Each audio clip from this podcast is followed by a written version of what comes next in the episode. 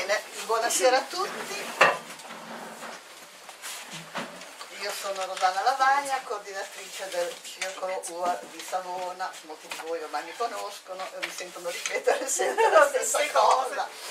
Eh, non farò nessuna introduzione sull'UAR, ormai eh, la conoscete, eh, solo due parole per dire che stasera siamo qui eh, e abbiamo con noi siamo molto contenti di averlo con noi, Francesco Zanardi, che eh, ci racconterà molte cose, credo. Eh, lui è il fondatore, il presidente della, della rete L'Abuso, ce ne parlerà lui molto meglio di quanto possa fare io.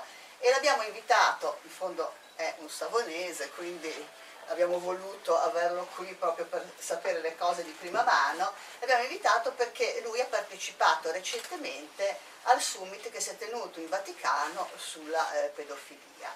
Ecco, mh, mm, la, la, gestiremo un po' così questa serata, nel senso che lui ci racconterà, noi magari vi faremo qualche, qualche domanda, noi, voi naturalmente, e cercheremo un po' di fare il punto eh, su questa piaga che eh, chiaramente non è nuova, ma in questo momento si sta rivelando in tutta la sua eh, gravità e quindi cercheremo un po' di capire, soprattutto eh, facendocelo spiegare da lui che, un po la materia, che conosce la materia, ecco diciamo così.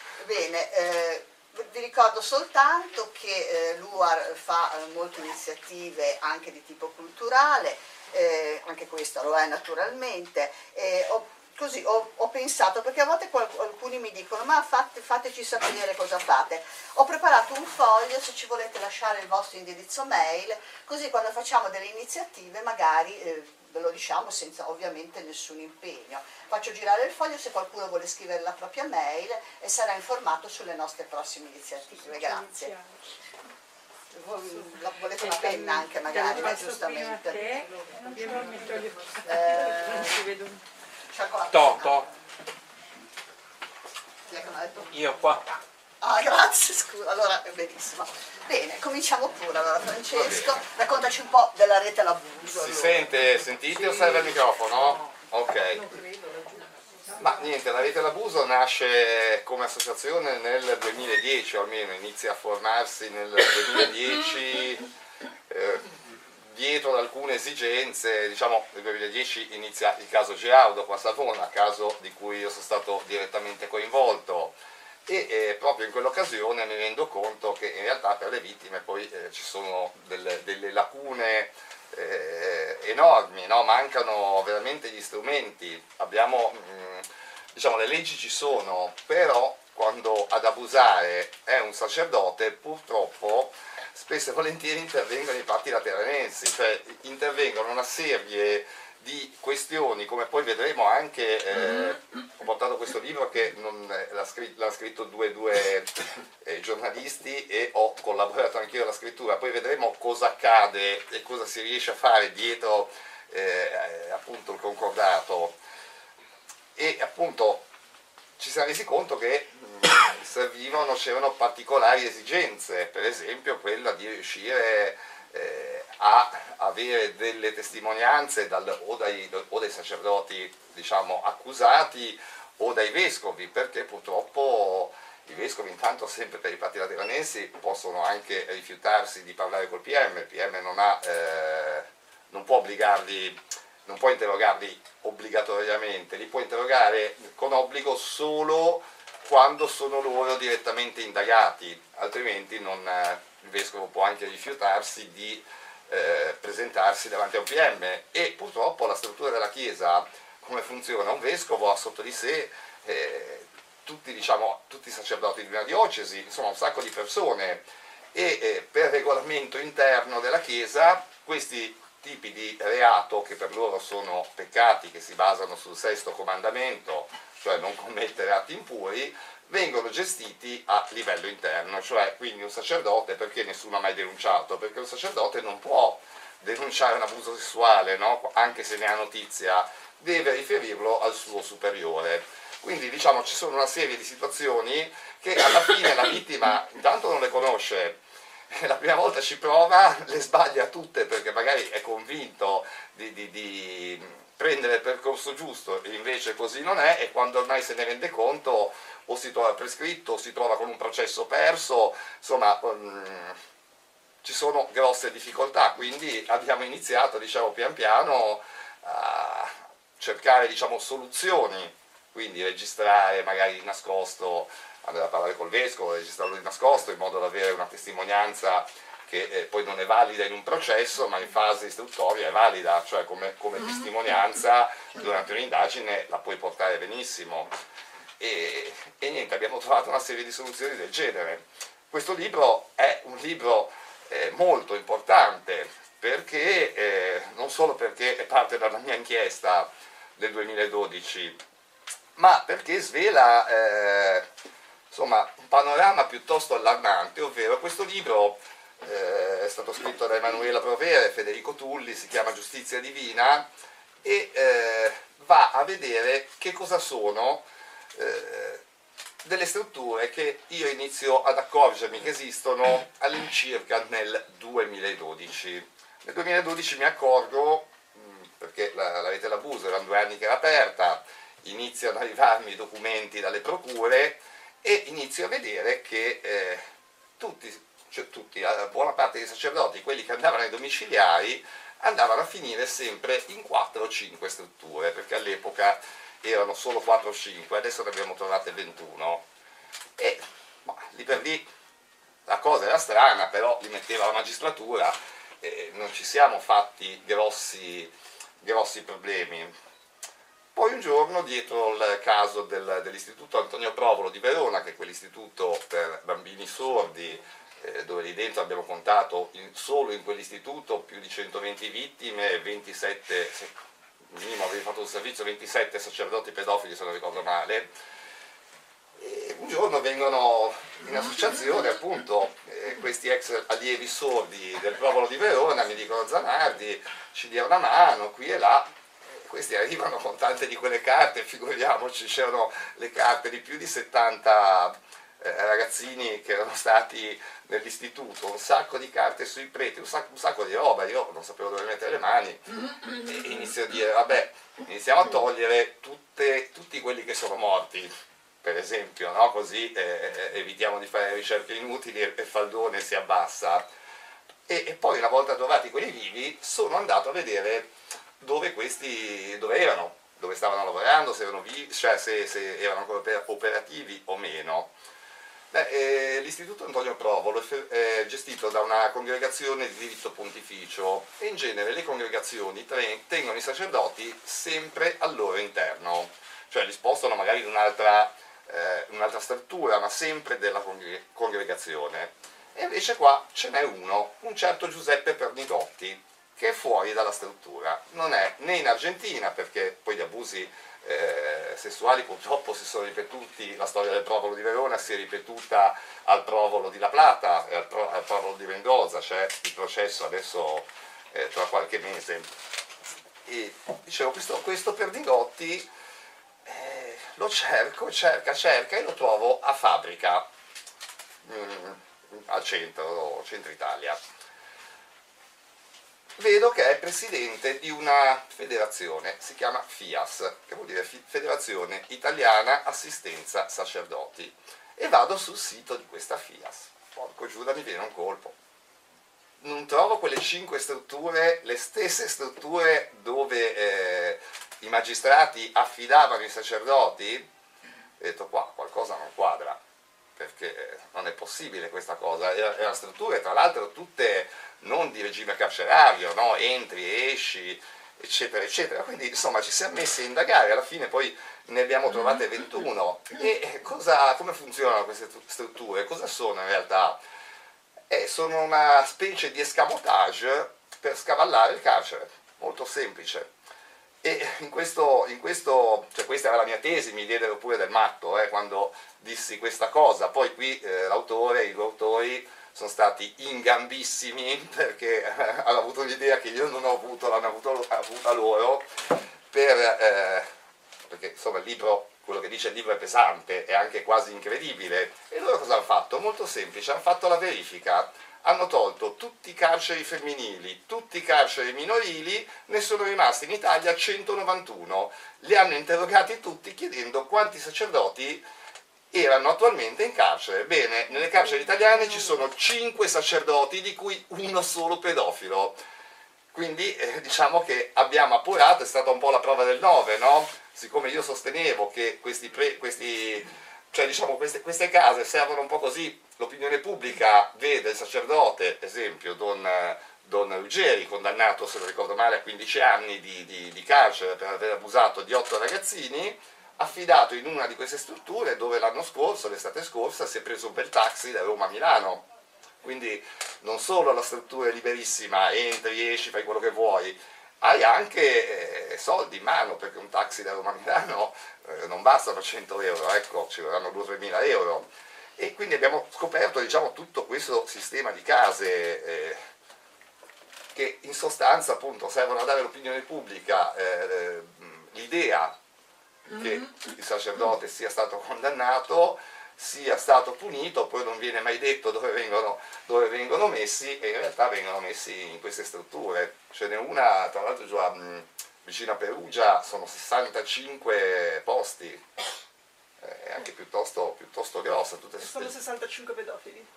E non so se sono 65 pedofili, in realtà lì ci va di tutto, ci vanno tutti i sacerdoti, anche, anche omicidi assassini, questi vanno in una struttura che è, eh, aiuto, vabbè, su, nord, su, nel nord Italia, dove ti ricordi? No, eh, ma, eh, vabbè, dai padri venturini, questa è una struttura che ha una, un aspetto anche da fuori di semicarcere, infatti è cancellata e lì ci vanno i soggetti, diciamo, quelli più pericolosi, perché ci sono dei preti che sono in carcere anche per omicidio, mica solo eh, per abuso di minore. del pericolo, diciamo che è un po' diversa, nel senso che dal nostro punto di vista, certo l'omicidio è pericoloso specialmente se ha la tendenza a reiterare il gesto, no? e se non l'ha fatto per motivi che sono contingenti, ma dal nostro punto di vista il pericolo sociale massimo è quello dei preti pedofili. Guarda, non so se sia. Guarda, proprio la struttura... tanti.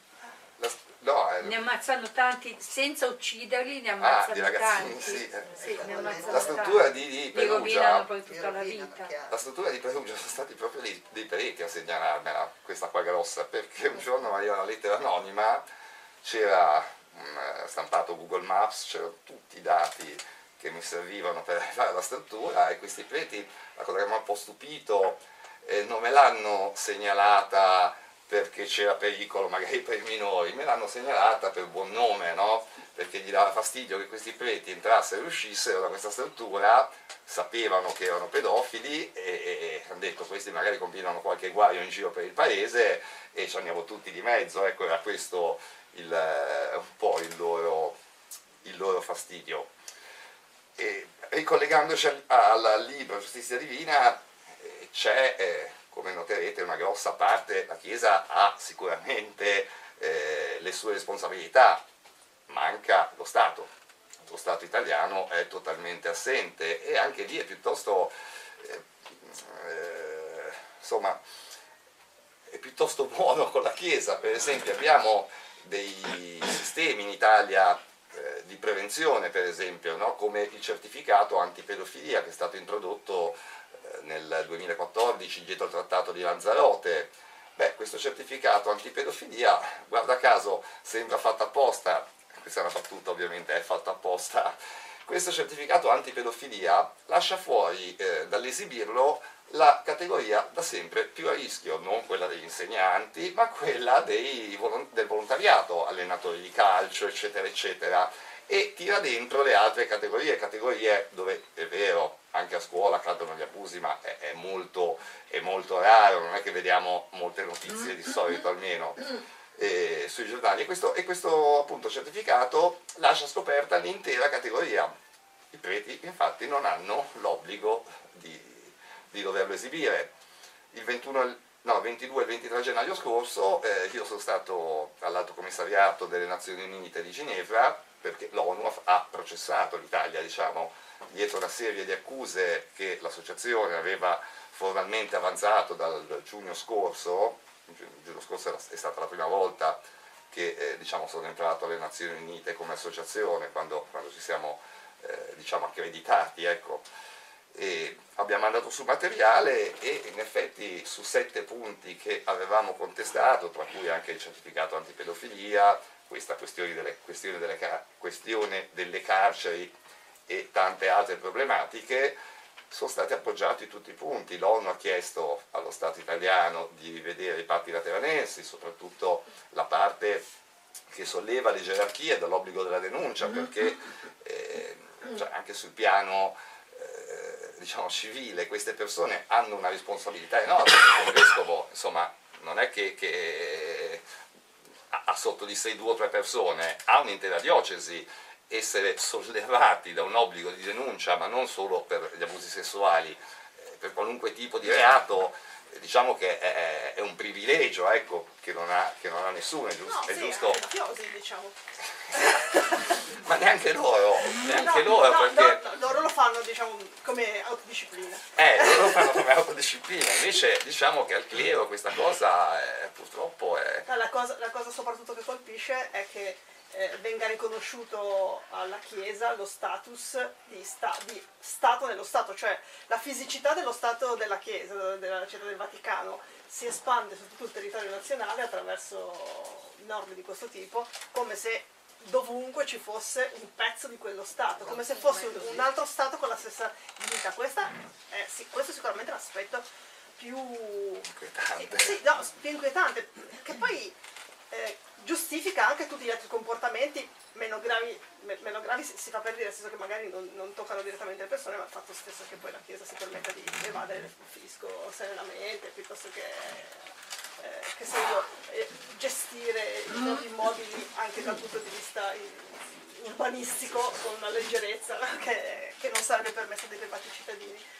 Io volevo chiederti eh, una cosa, visto che nella, il Vaticano nella, diciamo nella, nella, sua storia recente, da quando questo Papa che sta tanto simpatico all'opinione pubblica e che secondo me è uno dei più ipocriti della storia della Chiesa, ma come opinione personale... È il primo Papa che non piace ai cattolici, quindi è già buono. Comunque, eh, non piace ai cattolici, però piace come se fosse una persona positiva, comunicativa, sì. energica, riformatrice soprattutto. Ecco, questa, mh, mm, eh, questa impostazione che è sicuramente falsa perché mh, ha, ha, cominciato a gestire il problema della pedofilia nel momento in cui eh, si è sollevato ed è diventato inevitabile. No?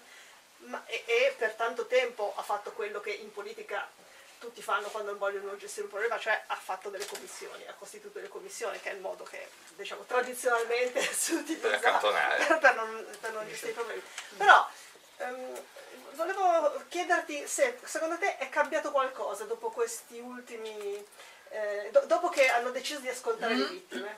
Eh, diciamo che è stata una grande campagna mediatica ah, ecco. quella, del, eh, quella, di Roma, io ero presente, sono stato giù eh, tutta la settimana, ho incontrato anche Padre Lombardi, Cicluna e, e mm, Zollner che è il prefetto del, della Commissione Infanzia del Vaticano, si è stati due ore e mezza a parlare, ma poi alla fine anche lì eh, un certo punto Cicluna mi dice eh, le regole ci sono in Vaticano, il Vaticano le ha fatte, sono le gerarchie che non obbediscono. E in effetti questo è un problema un problema grosso, noi siamo rimasti fortemente delusi eh, dal sinodo perché ci si aspettava che a fine sinodo, eh, domenica quindi, eh, i, i, capi delle conferenze episcopali di tutto, di tutto, il mondo che erano intervenuti uscissero già con una bella lista di prelati eh, da, da, da, da, togliere, tipo Mario Delpini che citavo prima nel, nel filmato eh, che stavate vedendo prima di iniziare, no? ma questa è, una, questa è, è, è diciamo, una deduzione ovvia, anch'io ho, ho un'associazione, ho tanti collaboratori, se qualcuno non è affidabile lo tolgo, è normale, no? quindi eh, se il Papa anche lì si vuole proporre davvero con un qualcosa di serio, eh, intanto si metta in condizioni di poter lavorare. Purtroppo eh, il, il, grosso bluff di questo sinodo eh, alla fine si è concluso con un nulla di fatto perché nelle, nelle, nel documento che è, stato, che è uscito dal Sinodo non c'era nessuna novità, c'era scritto che bisognava proteggere i bambini, ma anche se non si diceva sinodo, questa è una cosa che credo sappiate tutti, ecco, senza, senza fare un sinodo. E si parla di un altro motu proprio di Papa Francesco, ma ne ha già fatto uno, l'altro non sembra che abbia funzionato un granché, eh, adesso farne un altro, non so cosa possa servire. La domanda però, è, perché forse qua dentro tutti non lo sanno, ma perché la Chiesa dovrebbe gestire eh, i casi dei preti pedofili. Mi spiego meglio. Eh, se eh, uno di voi è un giornalista e eh, nell'ufficio un collega giornalista abusa di un ragazzino, non è che l'ordine dei giornalisti istituisce una commissione, un tribunale, eh, no, l'ordine dei giornalisti denuncia il giornalista, se ne occupa la magistratura. E questa è la prima domanda. La seconda è che va a gravare la prima è i processi canonici, questi processi canonici che astutamente hanno chiamato processi come quelli dei tribunali civili, e lo spiegavo prima nel video, beh, questi processi si basano sul sesto comandamento, in un processo canonico la vittima non è il ragazzino abusato, è Dio, e, e, il ragazzino abusato alla fine in un processo canonico è quello che ha la peggio, perché... Eh, L'abusatore è un sacerdote, però è anche un uomo consacrato e la Chiesa sappiamo che funziona a gerarchie. E il ragazzino abusato chi è? È il povero peccatore, quindi diciamo è quello che poi alla fine ha la peggior so sorte. È per questo che alcune volte escono anche eh, quelle frasi piuttosto tristi da, qualche, da, parte di qualche sacerdote, è il ragazzino che ha tentato il, eh, il prete, no? Perché quest, in questa ottica, in questo concetto, diciamo, la loro visione è questa. Mi sono espanso, allungato troppo, dicevo, ho fatto tutto questo ragionamento per far capire che i processi canonici non sono equivalenti eh, a quelli civili e quindi qui si deduce già che la Chiesa con questa, diciamo, chiamiamola pro, pro, propaganda, eh, di fatto sta cercando di aggirare il problema, non lo vuole affrontare, perché eh, pensate un po' alla banalità delle banalità, eh? sono vent'anni perché eh, lo scandalo pedofilia pubblicamente inizia nel 99, 98, 99, nel 2019 sono vent'anni che è iniziato e la Chiesa non è ancora riuscita, eh, da una parte per le vittime vediamo che hanno fatto un sinodo, sì, dicono che hanno le idee più chiare ma non ci sono provvedimenti, dall'altra, giustizia divina, e i provvedimenti per togliere dal carcere i preti, quelli li hanno trovati, sono riusciti a, trova, a trovare provvedimenti, quindi eh, a, fa, a, fare delle cose. Beh, il Papa volesse, ha una soluzione semplicissima per mettere fine a tutto, ordinare ai vescovi di denunciare, anche se non lo fa lo Stato italiano, che li obbliga, li obblighi il Papa a denunciare l'autorità giudiziaria sarebbe molto semplice. Io penso che in un anno o due la Chiesa rimarrebbe senza, senza preti pedofili al suo interno, avrebbe fatto pulizia almeno.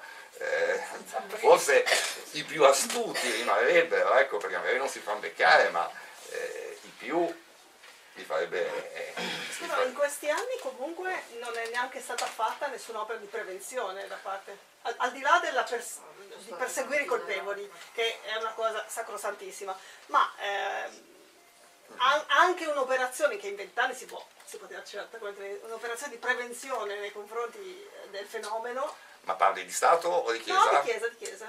Eh, beh, la prevenzione del, nei confronti del fenomeno, anche lì è, è tutto molto complesso no, all'interno della Chiesa, perché eh, se voi fate, fate, caso, per esempio, guardiamo i vescovi del Cile, il Papa non ne ha dimesso nessuno, astutamente ha fatto chiedere da loro le dimissioni e poi qualche d'una l'ha accettata, e tre le accettate. Questo è un meccanismo che viene usato molto spesso e c'è un motivo eh, giuridico per il quale la Chiesa usa questo meccanismo, perché se io ti mando via dalla Chiesa eh, vuol dire che tu hai fatto qualcosa che non va. Se invece tu chiedi di andartene, io te lo concedo, eh, cambia tutto. Eh, infatti non li mandano via, non danno i fogli delle condanne, eccetera, eccetera, perché? Eh, perché noi vittime magari con un foglio di condanna della Chiesa ce l'abbiamo in procura. Eh. Quindi diciamo c'è tutta una serie di, di di, di meccanismi che bloccano, poi quello più qualche grosso... Paese, qualche paese tipo gli Stati Uniti eh, è riuscito a... È vero che, almeno che gli, che gli probabilmente- indennizi lì eh, hanno, hanno rovinato addirittura alcune. C'è un'opinione pubblica più presente mh, negli Stati Uniti e c'è un'informazione molto più presente perché eh, in Italia purtroppo eh, non si sa, vedo mo- molti, io da me non sanno neanche quale sia, magari hanno i figli abusati, non sanno neanche quale sia il trauma della pedofilia, uno, gli italiani in genere, eh, i più si immaginano un bambino maltrattato, eh, c'è qualche scena diciamo di, di- di tipo, tipo film horror, in realtà non è così, il danno è psicologico, Eh, infatti in Italia c'è sempre, all'estero non accade, in Italia c'è la frequente domanda è perché hai denunciato 30 anni dopo, è perché se uno sapesse il trauma psicologico eh, che eh, accade quando uno subisce un abuso sessuale si renderebbe anche conto che la sua maturazione è davvero lunga perché eh, la vittima non denuncia in un primo... Viene anche minacciato spesso, no? Sì, no, beh, ma Per è... i bambini magari gli si, gli si mette... Oppure no- non, ha, non creduto dalla famiglia o dagli altri adulti, che- perché penso che è un problema soprattutto, magari adesso i bambini di oggi un po' meno, hanno genitori forse leggermente più disposti ad ascoltarli, ma già la tua generazione, la- o peggio ancora la nostra, io penso che se fossimo andati a dire ai nostri genitori guarda che mi hanno fatto questo, mi hanno fatto quell'altro, tendenzialmente avrebbero creduto a quell'altro. Sì, sì, sì, sì, no, Eh, sì, è vero. no, ma poi insomma si uniscono poi altre Perché, sì, car- perché comunque si, caratteristiche. si fidavano, no? Vai all'oratorio, vai, vai a, a giocare, oppure vai a messa, eccetera. Eh, pensavano di mandarli in, in un'oasi sicuro, protetta, in un, in un luogo sicuro, insomma, ecco. Cioè, io, io ricordo, la mia non era, non era una famiglia di praticanti, però ci mandavano tranquillamente a giocare all'oratorio con i preti, eccetera, Sì, sì, eccetera. sì, considerato Come dire, lì i, i bambini sono assolutamente in un luogo, eh, invece proprio... E poi purtroppo la Chiesa diciamo che eh, sono tanti anni che si muove in questo contesto, una volta adesso lo fa di meno. Eh, una volta il caso Provolo non è un caso così isolato, se andiamo a vedere in piccolo a Savona ne abbiamo due, Dante Lafranconi, ex vescovo di Savona, fece aprire pur sapendo che erano pedofili, Donello Giraudo e, Giorgio e Don Giorgio Barbacini, fece entrambe aprire due comunità per minori. Sembra un qualcosa di eh, anormale, invece era normalissimo, serviva a salvare il prete che abusava all'interno delle, delle comunità, i bambini non tornavano a casa perché erano bambini in affido e il problema per la Chiesa era Don risolto. Giorgio era anche insegnante di, di- di religione, avuto eh, nella scuola in cui andavo io, alle medie, sì, quindi sì, voglio dire, era- anche nella scuola, cui... Ma anche, anche il caso Provolo, poi fino agli anni 60-70 eh, tenete conto che tutti questi istituti no, prendevano le famiglie bene del- della città, sai, finanziamenti, magari Certo. insomma le offerte no, per... eh, benefattori. Eh, quindi diciamo che anche quello poi alla fine era un business, no? Tenere in piedi un po' il teatrino, chiamiamolo così. Senti, Eh, ma il problema, così come è in Italia, c'è tutto questo mercato di queste cose, eh, secondo te è, è comune nel mondo? No, no, non è comune, c'è una stampa in Italia molto silenziosa. Io l'ultima, no, la penultima conferenza che ho fatto a, a Roma l'ho iniziata proprio alla sala stampa estera chiedendo quanti giornalisti italiani c'erano in conferenza, due. Cioè, ci sono stati una trentina di giornalisti dalla stampa di tutto il mondo, quella italiana non, non era molto interessata, purtroppo quella italiana non è che non scrive di pedofilia, ma se fate caso eh, scrive in genere delle inchieste estere, preferisce non scrivere, ad esempio il caso Provolo, è pure un caso noto, almeno a noi dell'ambiente, penso che lo conoscano in pochi. Hanno parlato di più eh, di casi eh, accaduti altrove, purtroppo la stampa in Italia ha, ha- ha questo, questo vizio di omettere molte informazioni e quindi la gente purtroppo anche questo, questo è uscito anche nel report dell'ONU di Ginevra e qui eh, l'ONU accusa lo Stato italiano di non fare campagne di consapevolezza su questa... Su... Ecco, questa condanna dell'ONU che, che conseguenze potrebbe avere secondo te? E beh, la condanna dell'ONU ha delle conseguenze che le ha avute eh, nei confronti della magistratura, penso immediate, perché in effetti abbiamo visto anche un, un po' che do- dopo, eh, dopo questo report avevamo diversi casi che dormivano, abbiamo visto che sono partiti stranamente, adesso aspettiamo a dirlo, la magistratura è quella che ne esce più massacrata dal report dell'ONU perché l'ONU l'accusa di non fare indagini e di, non, eh, di dare condanne troppo lievi. Eh, per l'autorità giudiziaria che insomma eh, dovrebbe dare sicurezza, eh, un'accusa del genere non è molto gratificante, ecco diciamo. Una, Quindi pensi che sarà comunque un, uno stimolo per, per andare avanti? Eh, io credo di sì, credo di sì, credo di sì, me lo auguro perché sennò davvero siamo, è davvero tutto mo molto complicato, sempre anche, anche, la revisione dei patti lateranensi è necessaria, no? perché al di là dell'articolo... Saremmo addirittura per l'abolizione, sì. noi siamo l'Unione agnostici, quindi saremo per l'abolizione. Sì, no, no, però anche qua dà veramente dei privilegi alla Chiesa. L'articolo 4,4, come dicevo prima, dà la possibilità al vescovo, a meno che non sia lui direttamente indagato, di sottrarsi a un interrogatorio. Se poi andate nel protocollo addizionale pare paragrafo 2, comma B, se non ricordo male, comunque lo trovate perché è cortissimo il protocollo addizionale, c'è una bella frase nella quale lo Stato dice, lo Stato italiano assicura eh, alla, alla, Chiesa che ogni procedimento penale aperto nei confronti di un clerico eh, sarà comunicato al proprio superiore, cioè al vescovo. In pratica io, magistrato, apro un fascicolo su di te, te lo vengo a dire, così tu fai sparire tutto, tutto quello che è a tuo carico e io rimango lì.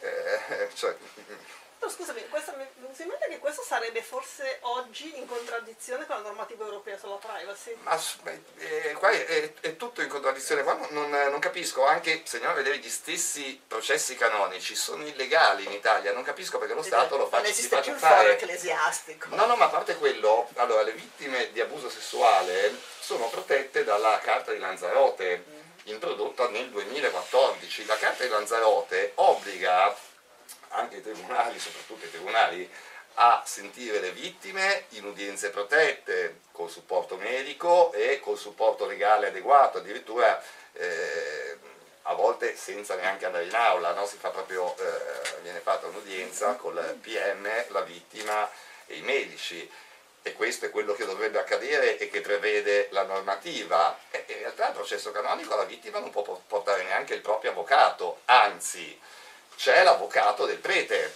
insieme al giudice o al pubblico ministero del, eh, nel processo no, canonico. A noi non interesserebbe se la Chiesa, eh, almeno penso, non interesserebbe se la Chiesa li condanna o meno, perché mh, da sé un'organizzazione che protegge e, e, mette una campana eh, sopra gli abusi, so, sopra la violenza, eh, al di là di quello che predica, eh, coprire e giustificare in questo modo la violenza è una cosa così abominevole che secondo me si, si giustifica da sé.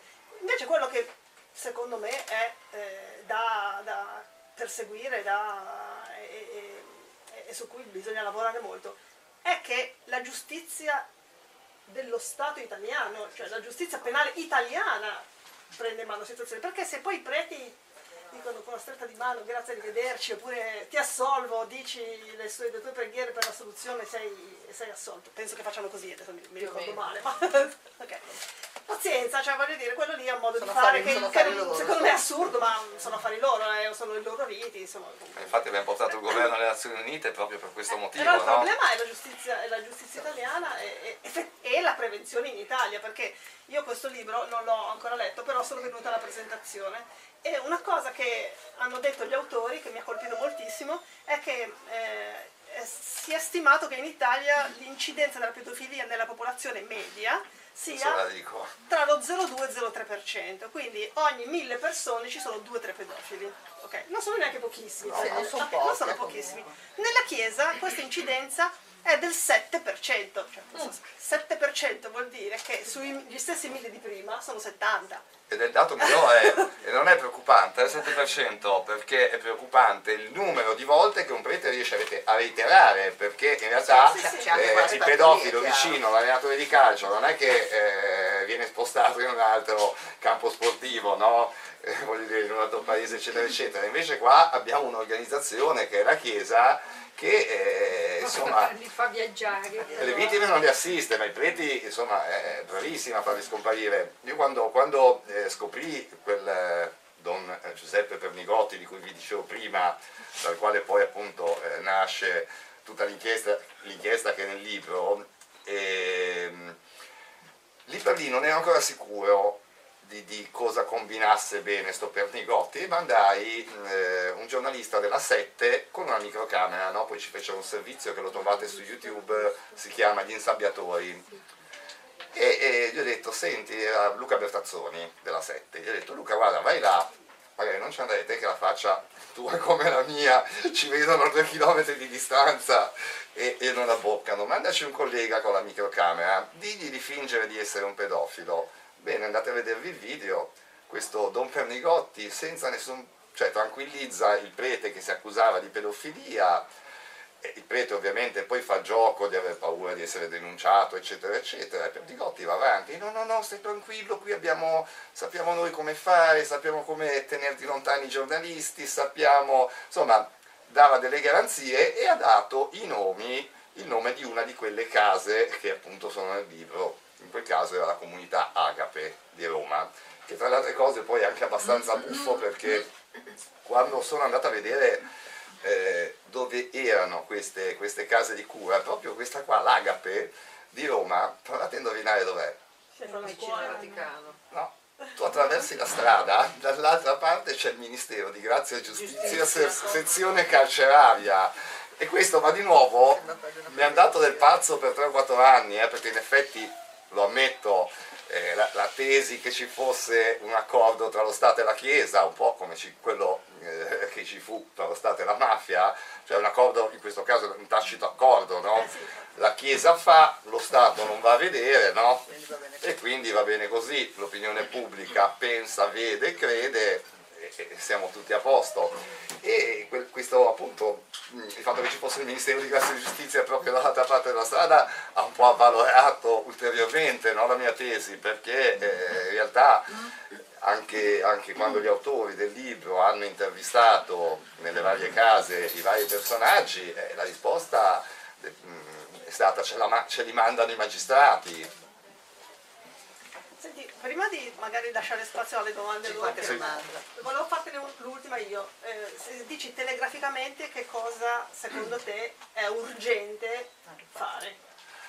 Beh, è urgente fare eh, campagne di prevenzione, campagne di informazione e eh, sarebbe urgente assolutamente anche a scuola. Beh, eh, se voi pensate il bambino, eh, anche insegnare educazione sessuale eh, al ragazzino non è così una cosa scandalosa, se pensate tanto prima o poi la dovrà imparare, no? Certo. A parte certo. quello, poi non è che, che gli si chiede, che, che, si dice di andare a, fare chissà, a insegnargli chissà cosa, però se ci pensate bene, per esempio il ragazzino sarebbe in grado di difendersi, se il ragazzino sa eh, quali sono gli atteggiamenti che l'adulto deve avere con lui senza eh, andare a parlare troppo di sesso, eh, se ne rende conto che c'è qualcosa che non va e lo, magari lo dice a mamma e papà. Io eh, quando, quando, fui abusato avevo 11 anni, vi dico la verità, mi prenderete pure per stupido, ma è una cosa condivisa questa.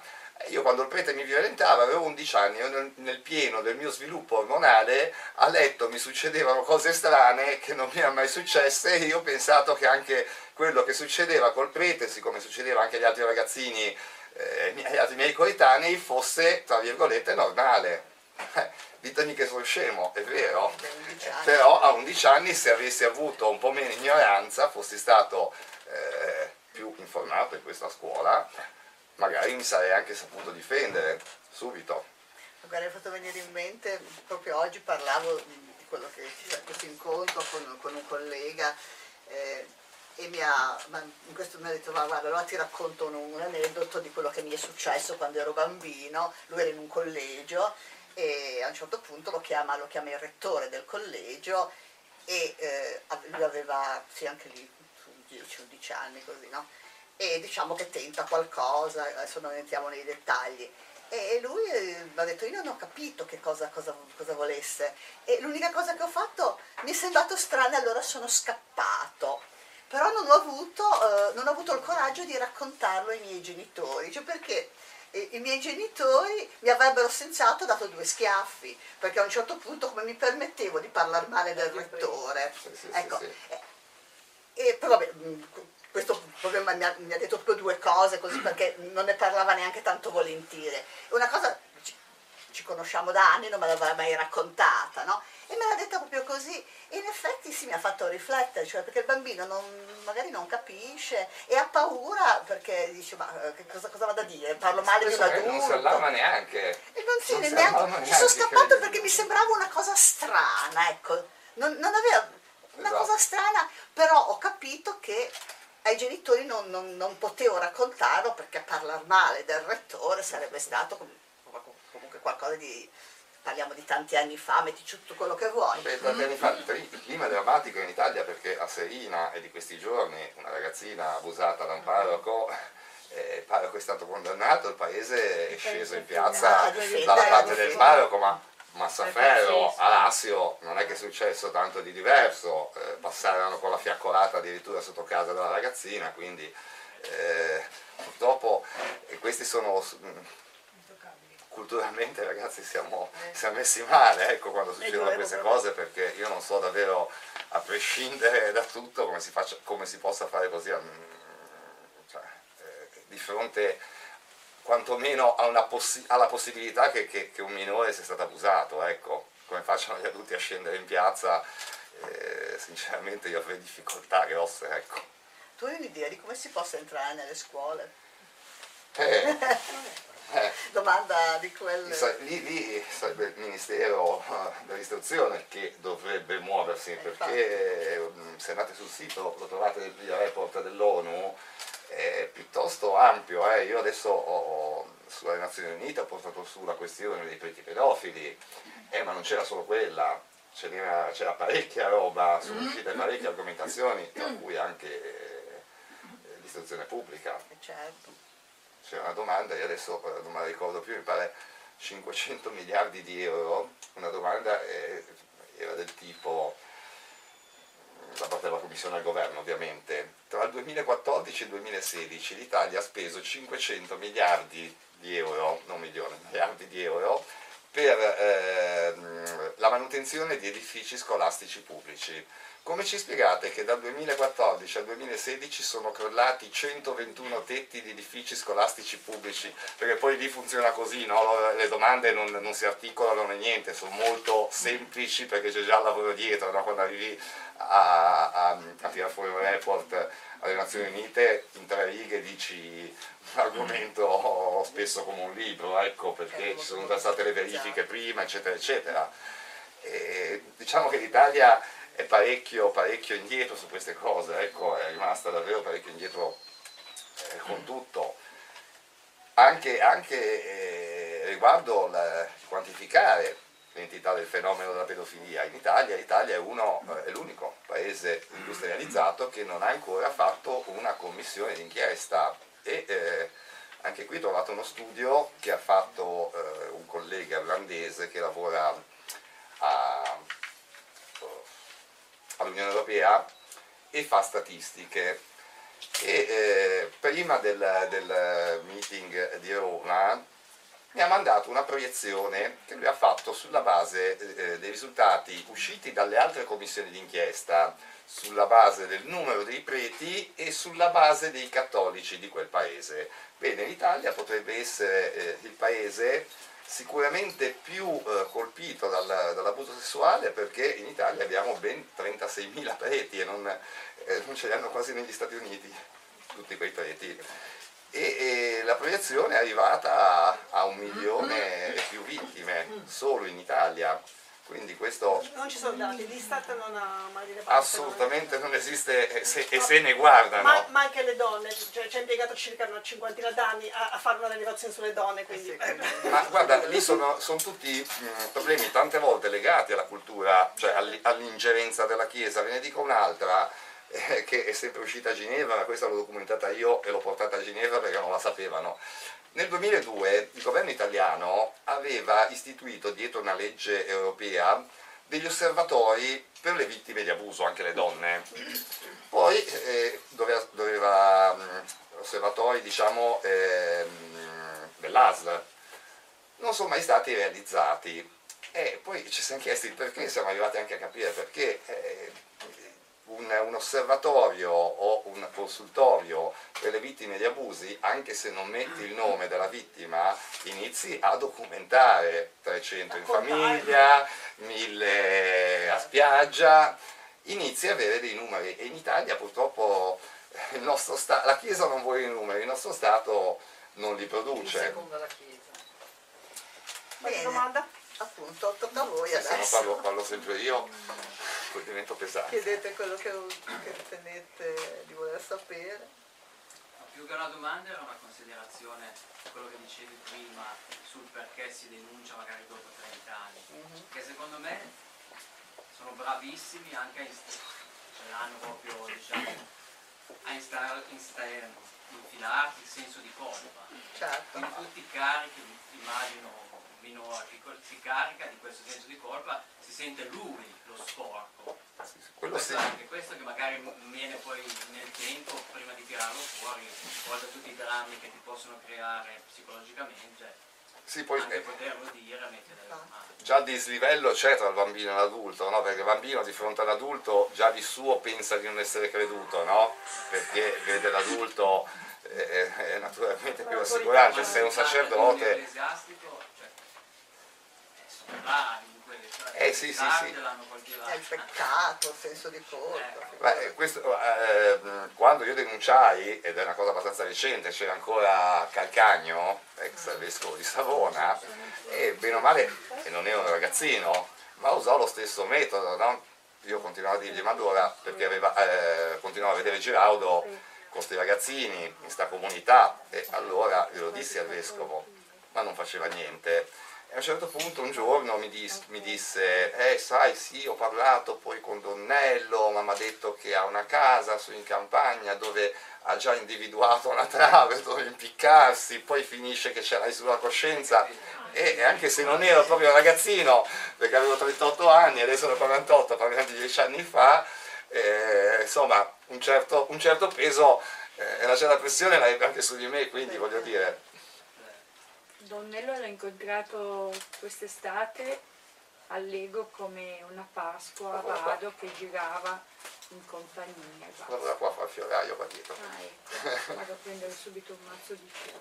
Ecco. Sì, no, anche lì, anche lì sono, sono eh, c'è anche un'altra problematica proprio a, eh, a livello legislativo. Anche questi soggetti che in Italia poi, anche quando vanno in galera, escono e sono di nuovo in giro, e negli altri stati vengono controllati perché la pedofilia, eh, a differenza di quello che qualcuno vuol far credere e, e la, la, propone come una malattia, ma per un semplice motivo che le, dalle malattie si, si guarisce, certo. così danno questa idea, la Chiesa eh, usa questo trucchetto, la, la, pedofilia non è una malattia, è una grave devianza della personalità, non troverete mai un solo psicologo che vi dirà che si può guarire. Cioè, eh, un pedofilo o uno che ha tendenze pedofile con i bambini non ci può stare. E invece qua continuiamo... Eh, ma qui su queste cose qui la Chiesa non ha, nessun, eh, non ha preso nessun provvedimento perché se andate a cercare su Google Paolo Turturo è un sacerdote che è stato condannato a 5 anni per abuso sessuale, se non ricordo male nel settembre scorso è uscito dal carcere e l'ha rimesso in parrocchia.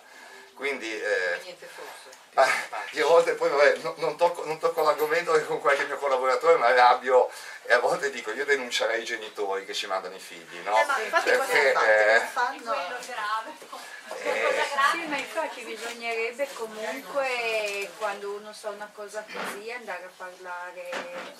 No, togli, togli i bambini, voglio dire, eh, o togliete il prete o tolgo mio figlio, punto e basta, ecco, se si sa una cosa del genere, ma qui in Italia non abbiamo neanche un archivio pubblico, cioè sul nostro sito c'è l'archivio pubblico, ma non abbiamo uno dello Stato, sul nostro sito. Negli ultimi eh, 10-12 anni eh, se andate a vedere c'è diocesi non sicure e c'è la mappa d'Italia, ci sono quasi 300 casi, di cui 140 e passa condanne in via definitiva. E ritorniamo al libro, ma dove sono questi 140 preti? Tutti in queste case? Perché eh, insomma non ce n'è uno in casa, cioè ce n'è uno, che non ce, uno, non ce ne sono due, diciamo, uno, uno però c'è, un pedofilo solo.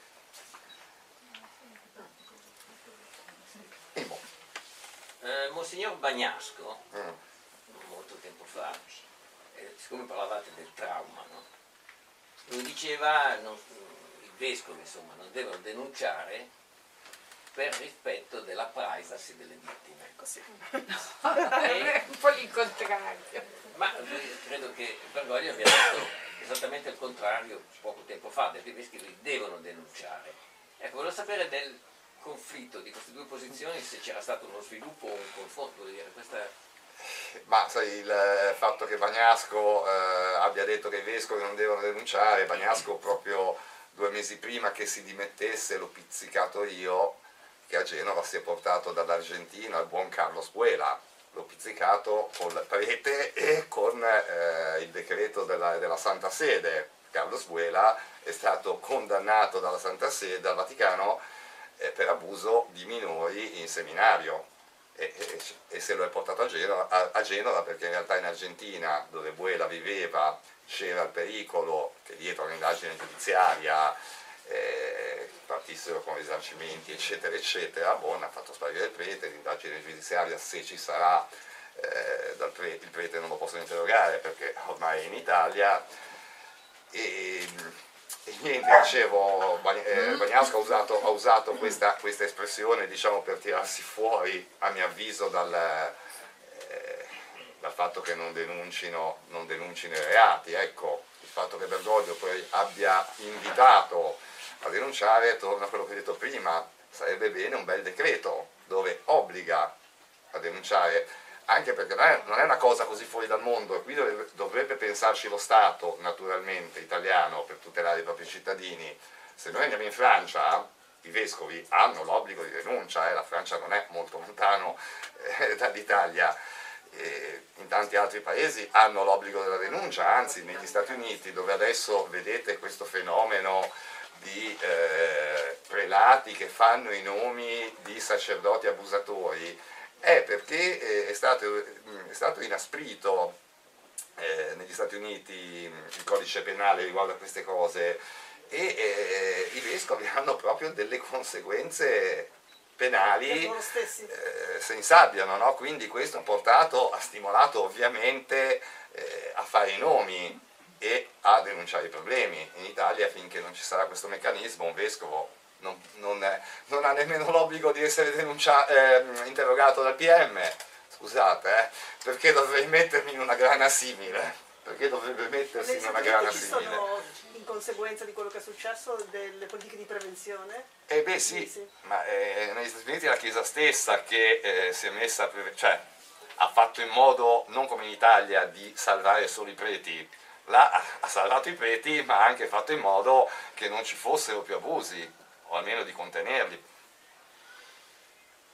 In America è andata male, eh speriamo che in Italia vada, vada lo stesso. Stasera eh, se, se, siete svegli a mezzanotte guardatevi quarto grado, io oggi dovevo essere su a Milano a Mediaset, poi andrò sabato, eh, prossi, eh, venerdì prossimo, guardatevi già la puntata di stasera, questo è un caso che abbiamo tirato fuori a Lecce, eh, qualcuno di voi l'avrà sentito perché abbiamo pubblicato integralmente la telefonata, la telefonata di pochi mesi fa, il prete pedofilo non solo al telefono ammette gli abusi, no? ma ammette di aver tranquillamente informato il vescovo, anzi continua a, a chiedere alla vittima l'Iban, perché improvvisamente questo prete gli è venuta voglia di fare una donazione alla vittima no? per, per, il suo matrimonio, eccetera, eccetera. No? Quindi dammi l'Iban, sentirete la telefonata se andate sul nostro sito. Il matrimonio di dieci eh, anni prima. Eh, cioè, tanto anche corta, sono 12, 12, minuti e alla fine fa pure ridere perché senti, ridere vabbè tra virgolette, senti il mio assistito, che poveraccio a fare quella telefonata si è tirato fuori persino l'anima perché era molto teso naturalmente, il prete gli dice va bene, va bene, ciao, e mandami l'Iban! fa ridere, no? Quasi alla fine perché fa quasi, fa quasi ridere tutta la situazione. Il prete comunque finché non è uscita la telefonata era mai stato sospeso, adesso è sparito. Però, eh, da qualche altra parte l'hanno mandato. Ma no, adesso l'avrà messo in una di queste case qua perché in realtà dietro all'indagine che poi vedrete, se vedete quarto grado questa sera, eh, al momento abbiamo, abbiamo, raggiunto sei denunce di parte in procura, ma io ho tirato su una trentina di, di vittime già, tanti purtroppo non, hanno, non vogliono denunciare, vabbè. penso che uscirà, uscirà parecchio eh, a Lecce su questo Voi caso. come, come rete l'abuso, che tipo di supporto date alle vittime? Beh, tanto diamo assistenza legale gratuita, eh, poi abbiamo gruppi di autoaiuto, abbiamo diverse Quindi anche iniziative. psicologica? Psicologica no, no perché purtroppo non abbiamo i soldi per, Esatto, non siamo allora finanziati e non, non abbiamo i soldi per poterlo fare, riusciamo a farlo con, con l'assistenza legale, con, con grosse difficoltà, ma quello, quello lo facciamo. E poi abbiamo dei gruppi di autoaiuto perché in realtà la, la rete l'abuso eh, nasce non per fare quello che sta facendo adesso, la rete l'abuso nasce nel 2010, io andai per curiosità a Roma, c'era un incontro nel 2010 è l'anno in cui lo scandalo dagli Stati Uniti si trasferisce in Europa, no? E andai a Roma, c'era un incontro, dissi andiamo a vedere un po' cosa fanno, no? io non avevo ovviamente la cultura che adesso in materia. Dopo questo incontro c'erano 4 o 5 italiani e andavano a mangiare una pizza, ma io non l'avevo mai visti, nessuno di noi si conosceva. Iniziamo a parlare e ci sentiamo in un'incredibile sintonia fra di noi, no? come se fossimo stati amici da anni. E vabbè, decidemmo il giorno dopo di fare una specie di gruppo di autoaiuto che all'epoca si chiamava La Colpa. Poi, vabbè, le esigenze sono, di, eh, sono aumentate, nel senso che una volta che stavamo bene, bene nel gruppo di autoaiuto, ognuno di noi ha iniziato a volere anche giustizia e quindi abbiamo cercato dei metodi per avere giustizia. E uno di questi è stato proprio quello col quale ho beccato Giraudo, è stato Giraudo l'ispiratore di questo metodo. Io feci un ragionamento molto elementare nella mia testa, la pedofilia non è una malattia, non si guarisce, bene, andiamo a vedere dov'è il prete e troviamo anche le vittime, non è che ci vuole molto. E così infatti fu i colleghi fecero la stessa cosa e poi vabbè, da lì abbiamo aggiunto altri pezzetti, servizi legali, adesso abbiamo 21 eh, strutture legali sul territorio italiano, copriamo tutta Italia, in alcune regioni ne abbiamo anche due o tre in alcuni posti.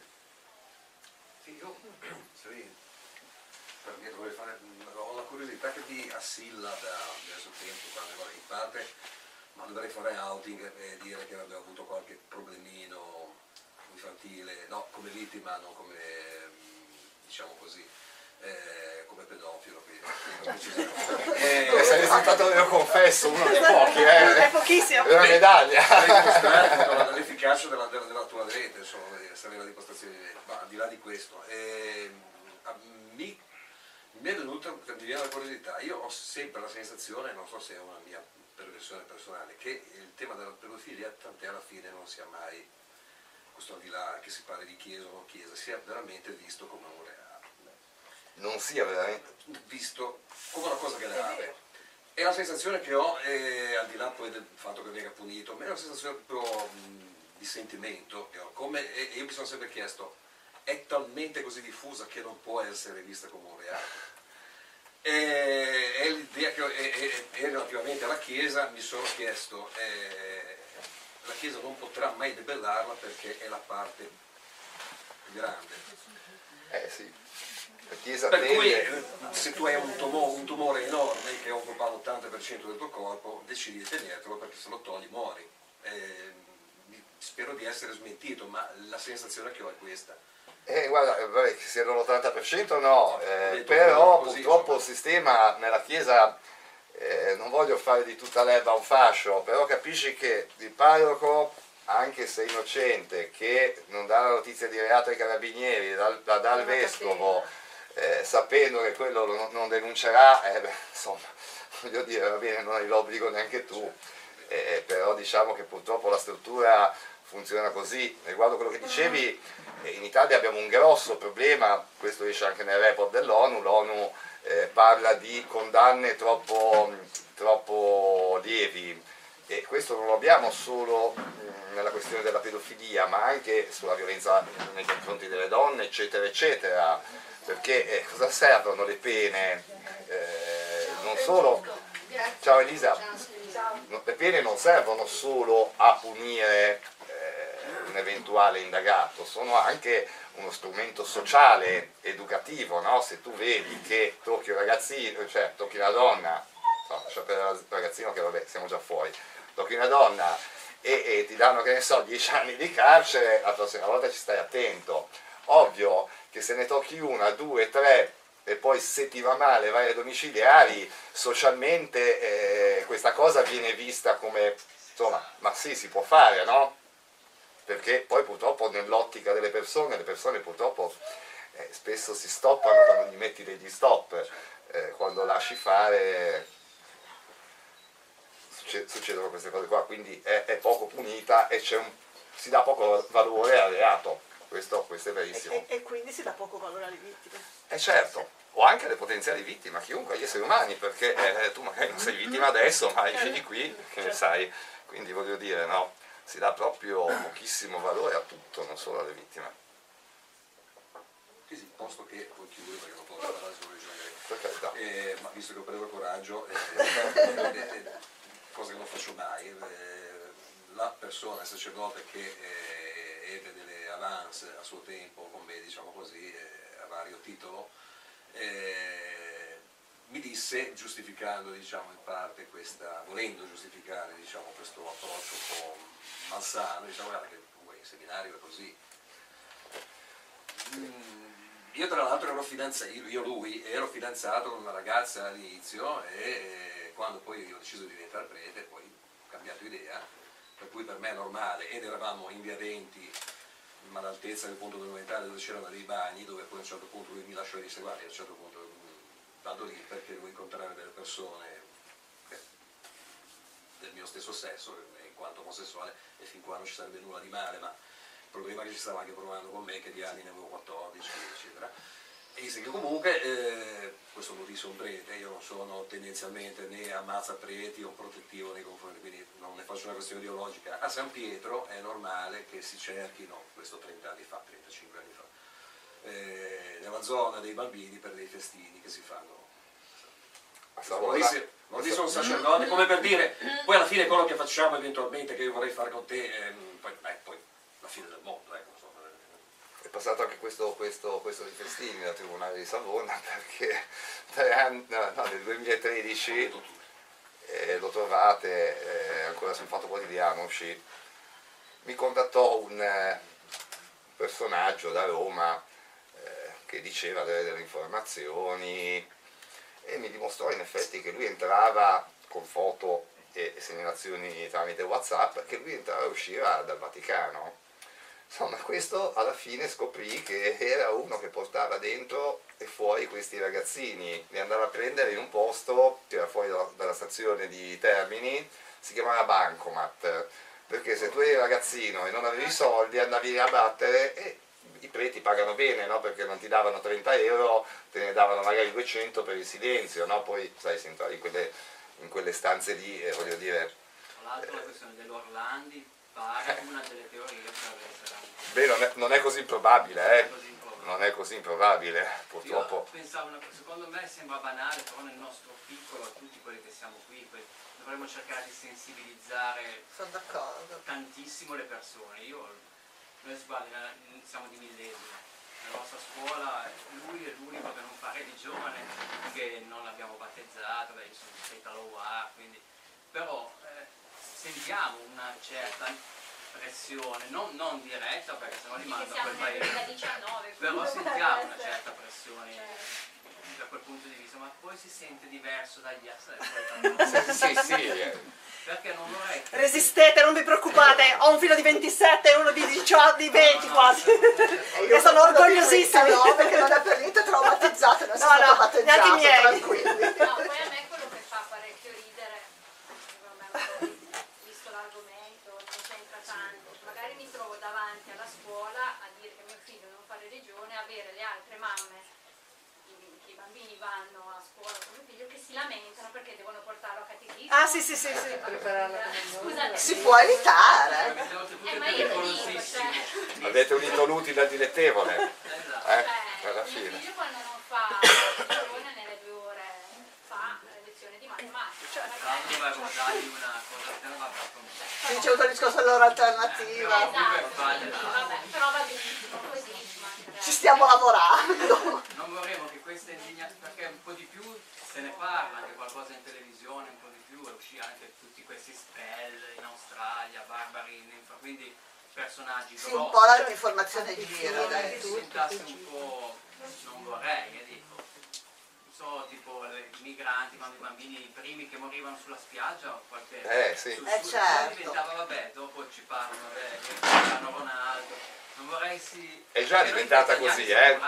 Allora, è già diventata così. Andiamo al 2010, andiamo a dieci anni fa, usciva il nome di un prete pedofilo, immediatamente due minuti dopo usciva il comunicato del vescovo è stato sospeso a Divinis. Adesso neanche più a Divinis li sospendono. Eh, Cioè, quindi diciamo che eh, anche lì l'attenzione è calata, anzi non è, cioè che poi io facevo delle battute quando mi, dicevo- mi dicevano che era stato sospeso a Divinis, la mia battuta era quella che per me la messa poteva continuare tranquillamente a dirla, non era stato denunciato perché diceva male alla messa ma perché stuprava i bambini, ecco, quindi diciamo era tutto relativo, però anche qui diciamo socialmente eh, certo è calata l'attenzione, è importante che voi che siete qua oggi proprio come valore sociale davvero Non è facile. eh, Ma non è facile anche teniate perché si rischia, hai ragione su questo, sulla, sulla- non dico, perché si rischia che, eh, che- che ti interpretino come uno che sta attaccando quel sacerdote lì, Esatto. quello di millesimo, che magari poveretto invece è Esatto. una persona per benissimo, non so. o la chiesa, perché io sono passato, io non, mai- non avete mai visto, non avete mai visto o sentito dichiarazioni mie contro la chiesa, non mi interessa, eh, non ho mai preso posizioni, eppure sono sempre stato per anni, adesso non più perché vabbè, finalmente dalla fase del pazzo adesso le cose stanno uscendo, allora eh, diciamo che forse piano quello un po' più piano. evolu- oggi sono quello un po' più evoluto.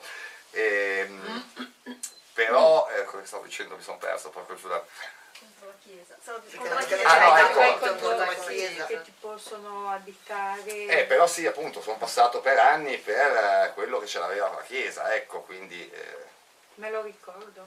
quindi A no, no. Ce l'avevano molte con te. E beh. Perché avevi fatto scoppiare una cosa inesistente, non, è- non era possibile una cosa simile, eh, perché non stavi zitto. Eh, questa è l'ipocrisia della gente, questo, questo purtroppo è un punto eh, che si ripete ancora adesso, perché quello io tutte le donne, tutte quelle che andavano in chiesa eh, Era si sono sentite in soggezione, no? Perché in realtà tutti sapevano, ma come, Sì, come sentirete sì, nel sì. caso di questa sera, guardatelo eh, Nuzzi stasera, eh, perché è interessante, lì tutto il paese sapeva, tutti sapevano, no? È ovvio, poi quando esce, esce, qualco- eh, esce la storia se la prendono con la vittima perché? Perché tu che facevi la Perché perpetua, la cosa. eh, la gente inizia a dire, eh, te non potevi non sapere, no? Certo, E quindi si, si innestano una serie di meccanismi di ipocrisia che portano alle fiaccolate e poi a tutte, a tutte queste cose, no? Che, che Sì, insomma di civile difende- difende hanno ben poco. perché- Eh sì, esatto, esatto. Quindi che a, che a Spotorno si siano arrabbiati con me, pazienza, mi perdoneranno. pazienza. Mi perdoneranno. Se ne parlerà. Ma anche se ti perdono pazienza. No? non bisogno del perdono divino. Nessuno. La signora voleva dire Io prima di tutto vabbè, volevo- sono felicissima di essere qua perché seguo eh, Francesco da tempo anche su Facebook e devo dire che sono veramente onorata di conoscerlo, ho seguito la sua vita, quello che ha fatto anche la rete l'abuso, penso che sia un ente veramente importantissimo. Sono un'insegnante di scuola primaria e eh, trovo che quello che avete detto, che la formazione del bambino sia importantissima. Io infatti sempre ai miei bimbi ho due quarte, quindi hanno 9-10 anni, dico sempre che il corpo è sacro. Quindi se qualcosa gli dà fastidio di parlarne o con noi o con i genitori, perché è importantissimo tirare fuori, proprio se succede qualcosa che può dar fastidio, che magari qualcuno esageri nel toccare, devono dirlo comunque a un adulto, o che siamo o noi oppure alla famiglia, perché è importantissimo. C'è anche superare modo- quel senso di vergogna che ci può essere. Esatto, no? comunque abituare i bambini al dialogo, a parlare, a Certo. tirar fuori anche le emozioni che hanno, perché molto spesso i genitori lavorano, ma sono anche famiglie che seguono i bambini, quindi anche prima quando la signora diceva che un tempo probabilmente non c'era questa attenzione da parte delle famiglie, a me per esempio era capitato nelle medie che avevo 11 anni e eh, ero- avevo proprio eh, la testa da bambina, io giocavo con le bambole, però avevo l'aspetto di un adulto, cioè dimostravo 15-16 anni. Quindi in classe ero martoriata dai maschi che mi tocchignavano da tutte le parti. Io arrivavo a casa e non capivo questa cosa, cioè sentivo il disagio, però nello stesso tempo non capivo, però con i miei ho sempre avuto un rapporto molto, molto aperto. L'ho detto a mio padre, perché ho detto guarda, io non posso stare perché è un continuo e queste male mio padre è andato, le ha aspettati fuori, poi è andato dal preside, io non sono più stata toccata. Però eh, non capivo nemmeno io cosa mi stava succedendo, perché comunque eh, per me era, era, un gioco, era un le Barbie. Certo. Io non capivo questo fatto, però poi guardando le mie foto di 11 anni, se guardavo le foto ne dimostravo 15. Eh sì, quindi... quindi... c'era proprio questa differenza, loro invece erano molto più grandi di me perché era una classe dove erano stati bocciati, 15, avevano 14-15 anni. Però io sentivo questo disagio, che comunque per fortuna avendo dalla mia parte una famiglia con cui potevo parlare, non mi sono solo dentro... Se, se pensi solo il fatto che una, una, una vittima eh, abbia vergogna o si senta in colpa, anziché sentirsi vittima, eh, sì, eh, sì, culturalmente la dice già lunga. Eh, sì, e questa è la nostra cultura, eh, perché io eh, vedo, vabbè, ho avuto un caso, quello di Milano, il caso che ho seguito su Milano, e questo ragazzo quindicenne già non era più in questa ottica, eh, perché questo eh, non si è sentito tanto vittima, cioè è entrato quasi immediatamente nell'ottica, cioè non si è sentito, mm, eh, scusate, si è sentito vittima, è entrato immediatamente nell'ottica di sentirsi vittima e di non aver vergogna. Ecco, a, a parlare, perché è importantissimo, infatti i bimbi, io hanno, dico 9-10 anni, e io dico sempre bimbi, se c'è qualcosa che non va, un disagio, imparate a parlarne e con questo modo riusciamo anche a risolvere il. Secondo questo sia molto importante, detto da un insegnante, perché in effetti non sai mai che famiglia c'è alle spalle, no? Ci può essere la famiglia attenta, la famiglia che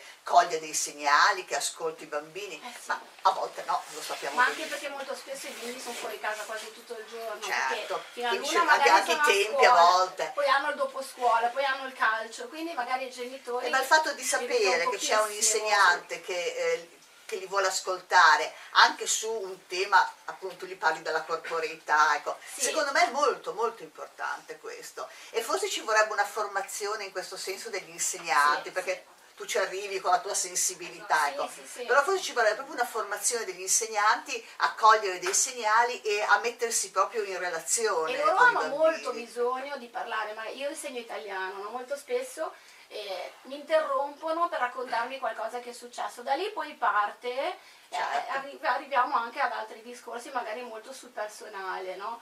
Infatti magari dico, ah l'ora è passata, però secondo me quell'ora lì è più importante dell'ora di italiano che spieghi la poesia perché comunque loro si aprono, ti raccontano e infatti io dico sempre, anche con le famiglie, con la papà, la mamma, se c'è qualcosa, i fratelli, comunque parlate, perché il dialogo è la prima cosa. E comunque raccontarsi è eh, italiano. Eh, eh, sì, esattamente, esattamente. Sì, sì, perché loro magari poi partono, tu dici guardi l'ora e dici, oh, mamma, è passata un'ora, però serve tantissimo anche per conoscere loro e per abituarli a esprimere quello che sia le emozioni. Usciamo dagli schemi della scuola no, stereotipata, dai programmi, no, no, ormai super... abbiamo superato abbiamo questa superato cosa. Sì, sì, sì, diciamo che giro, giro, questo, questo nodo dell'educazione affettiva e sessuale riemerge, no? Eh, ma nella scuola ci, ci vorrebbe, ci vorrebbe un'educazione all'affettività, alle emozioni, che che è anche educazione sessuale ma non solo, no? e verrebbero fuori secondo me veramente sì, tante, il rispetto, tante cose, comunque, il rispetto, per, per, l'altro.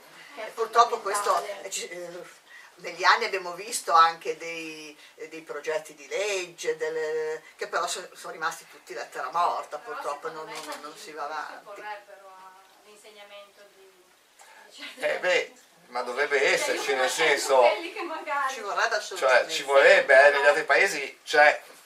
Sì, no, ma in Italia succedono anche cose, è successo in Veneto che un, un libro sulla, eh, sull'educazione di genere, diciamo, è stato sequestrato. Esatto. Cioè, cioè, è stato introdotto dal dirigente scolastico ed è stato sequestrato. Eh, ma sì, c'è, c'è, c'è, questa cosa del gender, questa, questa, questa specie di, di, fantasma che viene agitato, anzi questa, questa cosa diabolica addirittura, no? Perché poi non... La, si, si, quelle cose non si capiscono, si travisano e purtroppo e, e poi stiamo vivendo un momento particolare, inutile che ce, che ce lo nascondiamo. Eh. Parlavi di Verona, pensa un po' fra pochi giorni cosa succederà a Verona, insomma. Tutti a Verona il 30. a manifestare. A manifestare, ovviamente. Beh, io ho intervistato il vescovo di Verona sul Che Zenti avevi sentito? Zenti, l'ultimo? Uh, sì, sì, ma credo fosse la più lunga intervista vuota che abbia mai registrato. Bella definizione. Senza contenuti. C'è un'inchiesta, sullo vedremo, programma cioè. di questa sera su che canale è? E su Rete 4, Rete Rete 4. 4 verso le 11.45 sarà sul tardino perché è un po' forte. E poi anche settimana prossima. E poi venerdì prossimo di nuovo, venerdì prossimo ci sono anch'io. e ci sarà anche la vittima che viene, adesso abita in Germania, verrà dalla Germania. E quindi è disponibile a farsi, a farsi intervistare. Sì, sì, sì, adesso vediamo se è coperto, non lo so, ma ormai. Eh, certo. Beh, eh, lui stranamente eh, in questo paese diciamo che la gente è stata molto molto solidale eh, con lui, devo dire, è stato uno dei pochi Germania? casi... In Eh? Germania? No, no, eh, sì. a Lecce. A Lecce. A Lecce, strano, eh, perché in genere tutti attaccano eh, chi parla, no, la vittima che rompe il silenzio, invece ho visto anche su Facebook, hanno capito chi era intanto e, e ho visto che sono stati molto solidali, ecco, come vicinanza. Qualcos'altro? Approfittatene, ce l'abbiamo qua.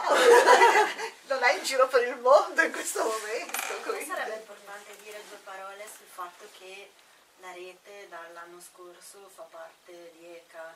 Ah, beh, sì, avete- ECA e quali funzioni Avete- so- sono due le, le associazioni. A giugno dell'anno scorso abbiamo creato una seconda associazione, avete l'abuso resta naturalmente, ma è, è prettamente italiana. L'altra invece è un'associazione internazionale, si chiama ECA, Ending Clerical Abuse, ed è eh, un'associazione che copre 18 paesi in 4 continenti, perché eh, abbiamo dovuto con i colleghi anche degli Stati Uniti e, e non solo, e qual era il problema? Che me li, me- li facevano sparire dall'Italia, andavano dall'altra parte e io per me ormai erano persi, no? non, non avevo più modo di intervenire, anche perché eh, sì, puoi andare là, ma ci vogliono risorse economiche e comunque poi i reati venivano, diciamo, erano stati commessi qua, quindi eh, proce- proceduralmente non, non si andava avanti. Invece adesso con, con ECA, beh, intanto riusciamo a sapere un pedofilo se si trasferisce, riusciamo a controllarlo anche dove si trasferisce finché purtroppo lo becchiamo. Questa è una cosa bruttissima che ho detto, perché finché non lo becchiamo vuol dire che ci deve, deve essere- eh, deve esserci stata almeno una vittima. Eh, però purtroppo non siamo alla magistratura, dove non si muove la magistratura, cerchiamo di farlo eh, pur non essendola con eh, dei palliativi, purtroppo eh, non possiamo fare diversamente. In quattro continenti? Quattro continenti. Quale, quale il continente che manca? E penso la Cina, Cina, la- Giappone, la- sì. la- la- Paesi- L'Asia? l'Asia, Sì, sì. dove, dove, Paesi asiatici. incide un po' meno il cattolicesimo. Sì, anche se ti No, dirò la verità, no, per ti dirò la verità, sono venuti un sacco di giapponesi perché Bergoglio sta es- espandendo l'azienda, l'azienda anche giù di là e adesso non so se a livello politico o cosa, ma quando ero a Roma ci sono state parecchie interviste da parte di cinesi, giapponesi, no? Eh, dove, dove insomma volevano un attimo documentare anche a livello informativo, soprattutto i giapponesi, eh, come si muovesse la Chiesa, ecco, un po' come per dire aspetta un attimo che prima di entrare in casa vediamo chi sei. C'è previsione il viaggio del Papa. Il viaggio del Papa in Giappone Eh, a ottobre. Eh, sì, sì, sì. Stanno sondando il terreno. cercare di accoglierlo bene. Prego. Ciao, ehm, senti, guarda, una curiosità, sempre nel campo ecclesiastico, pedofilia femminile, suore, Ce n'è tantissima, il problema è che è un ambiente blindatissimo, Immagino. perché le regole più o meno sono le stesse eh, gerarchiche, gerarchiche intendo, dei preti, con eh, un vantaggio enorme eh, per non far uscire i problemi, cioè i preti vivono da soli, le suore vivono in conventi, in gruppo e tutto lì non finisce neanche al vescovo, finisce alla superiora che decide. Casi ce ne sono tantissimi, ci sono pochissime suore che parlano, sta uscendo un po' di roba adesso, e anche di suore abusate da preti adulti, quindi non solo, non solo pedofilia, si sta- stanno uscendo un po' di casi adesso, è, è un fenomeno che io temo quando uscirà penso sarà peggio di quello dei preti. Come nelle carceri comunque sta uscendo fatto delle guardie nei confronti dei, dei carcerati Sì, sì, sì, sì. Eh, Ge- Geraldo faceva, nell'ultimo periodo faceva eh, Cappellano. cappellano in carcere, eh. Sì. e abbiamo raccolto anche lì testimonianze che insomma faceva piacere in cambio di sesso, quindi Non si può fare una manifestazione, organizzare dei pullman, andare a Roma l'abbiamo fatto contro adesso. la magistratura, ma una cosa Ma adesso vediamo, eh, io, io uso altri Camera. canali diciamo più, per carità serve, eh, servirebbe contro tante cose in Italia che la gente scendesse in piazza, ecco, gli italiani purtroppo hanno poco amore anche per, per loro stessi, perché tante volte rimaniamo di fronte a troppi problemi, non abbiamo diciamo eh, un- una coscienza eh, sociale eh, comune, ecco, e tante volte non interveniamo, preferiamo altre cose. Si potrebbe fare, io adesso voglio, il canale che ho preso è quello Azioni Unite, eccetera, eccetera, ecco, che per me diciamo è il canale più eh, eh, adatto, diciamo, no? più legale, chiamiamolo così. Eh, la manifestazione che c'è stata a Roma proprio adesso il, il 23 di febbraio, eh, un sacco di gente, ma la maggior parte stranieri, pur essendo a- in una città italiana. eh. Sì, ma anche, anche, ecco, anche adesso mi hai fatto riflettere su questa cosa di pochi italiani, ecco, ma anche un'altra cosa eh, che ho notato, quanti sacerdoti vedete schierarsi contro la pedofilia? Quanti sono scesi a Roma, per esempio? Come se non gliene fregasse nessuno, no? Perché io, sinceramente, fossi un sacerdote, fossi un sacerdote, sì, tra ex preti sì, ma preti no. Fossi un sacerdote ci terrei, no? Eh, Ad avere anche la mia chiesa pulita, quindi andrei proprio da sacerdote a manifestare, non a- a un- per una cosa del genere. E invece anche lì c'è proprio questo, questa cultura dell'omertà davvero, no? Eh, incredibile. Infatti non so come Bergoglio, a parte che non ha, non ha la minima intenzione di farlo, ma non so come Bergoglio possa continuare a, eh, insomma, a, dare di queste sole, ecco diciamo così, perché purtroppo è partito da un tribunale per punire i vescovi, insabbiatori. Mai poi- fatto. mai fatto e poi non solo, lo stesso Bergoglio mi, mi ha nominato Delpini, arcivescovo di Milano, e risulta atti l'ha della fatto. procura e io confesso perché questo facendosi forza del fatto che, la- che l'Italia, la legge italiana non punisce eh, l'omessa denuncia, questo se n'è fregato, l'ha dichiarato pure davanti alla polizia, quindi cioè, non, non si è fatto grossi problemi e, e- e il Papa sapendo, sapendo questa cosa Bergoglio l'ha nominato comunque eh, arcivescovo di Milano, ecco, poi eh, io a volte un po' mi arrabbio, no? perché arrivano i miti popolari che viene fermato, che non lo lasciano fare, eh, ma cose del genere le ha fatte lui direttamente, no? Eh, purtroppo... eh, Dicono che quando era in Argentina sapeva già tutto, anche lì aveva già avuto tutti, però non, non ha mai mosso un dito, non è- in come sta facendo adesso. In Argentina non ho sentito neanche contro la dittatura. Appunto, eh, cioè andava tutto bene, poi, poi però è capace, È capace a farsi eh. vedere bene, no? Ah, perché poi loro Perché hanno, sa hanno parlare, sistema. quel- quell'uomo umile, dolce, che ti... Crede Un'operazione, cioè, un'operazione marketing. Sì, esatto. di, di, di, Restani che ha fatto sì, sì, sì, a sì. partire dal nome, no? Cioè in fondo perché Francesco, l'idea Perché della noi due ci chiamiamo Francesco. Cioè, Francesca, chiamiamoci come quei due lì che mi stanno simpatici. Vabbè, quello di Francesco è... Allora, No, no, c'è Pablo Trincia delle Iene che mi prende in giro perché quando fu eletto Papa Francesco girammo il servizio proprio su Savona. E la seconda puntata del servizio delle Iene su Savona era durante il conclave in Vaticano. Quando io fui arrestato perché avevo portato le 750 firme al cardinale Calcagno come ho attraversato, la- diciamo, il colonnato che è la dogana praticamente no, la divisione dei due stati boh, la, polizia, la, la gendarmeria ehm, Ma di Svizzera sono arrestato? Sì, sì, sì, no, di polizia italiana, Ah, ma mi hanno portato poi in gendarmeria, no? E qualcuno, Paolo Trincia appunto delle Iene mi prende in giro dicendo perché gli hai fatto girare tanto le scatole che quel giorno lì facevano il conclave e gli è venuto in mente il tuo nome perché mi chiamo anch'io Francesco. No, ma in effetti voglio dire, tutta uno- un'operazione fatta ad hoc no, per superare l'antipatia che Ratzinger aveva suscitato e quindi per invece creare di nuovo un proselitismo. No? Lui è peggio Poi di Ratzinger- Ratzinger. Eh, ma Ratzinger era uno che è aveva iniziato a fare un No, qualcosa. no, Ratzinger non è uno stinco O di no? santo, eh. No, Se no, voi, allora, quando arrivate a casa questa sera su Google digitate Ratzinger, eh, si salvò da un processo grazie all'immunità. Vedrete che vi esce un bell'articolo della- dell'ANSA, mai diffuso in Italia, ma l'articolo c'è.